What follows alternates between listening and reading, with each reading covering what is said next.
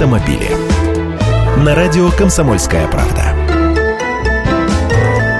Здравствуйте. Всякое бывало, но вот это уже слишком. Представители страховой компании из Великобритании предложили создать на дорогах выделенные полосы для женщин. По их мнению, такая мера повысит безопасность на дорогах и оградит представительниц слабого пола от агрессивной езды водителей мужчин.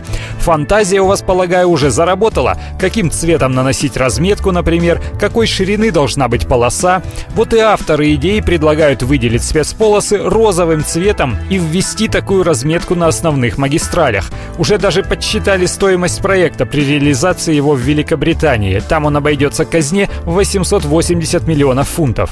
Компания всерьез намерена продвигать данную идею. В их планах организовать ряд форумов и привлечь внимание общественности к проблеме.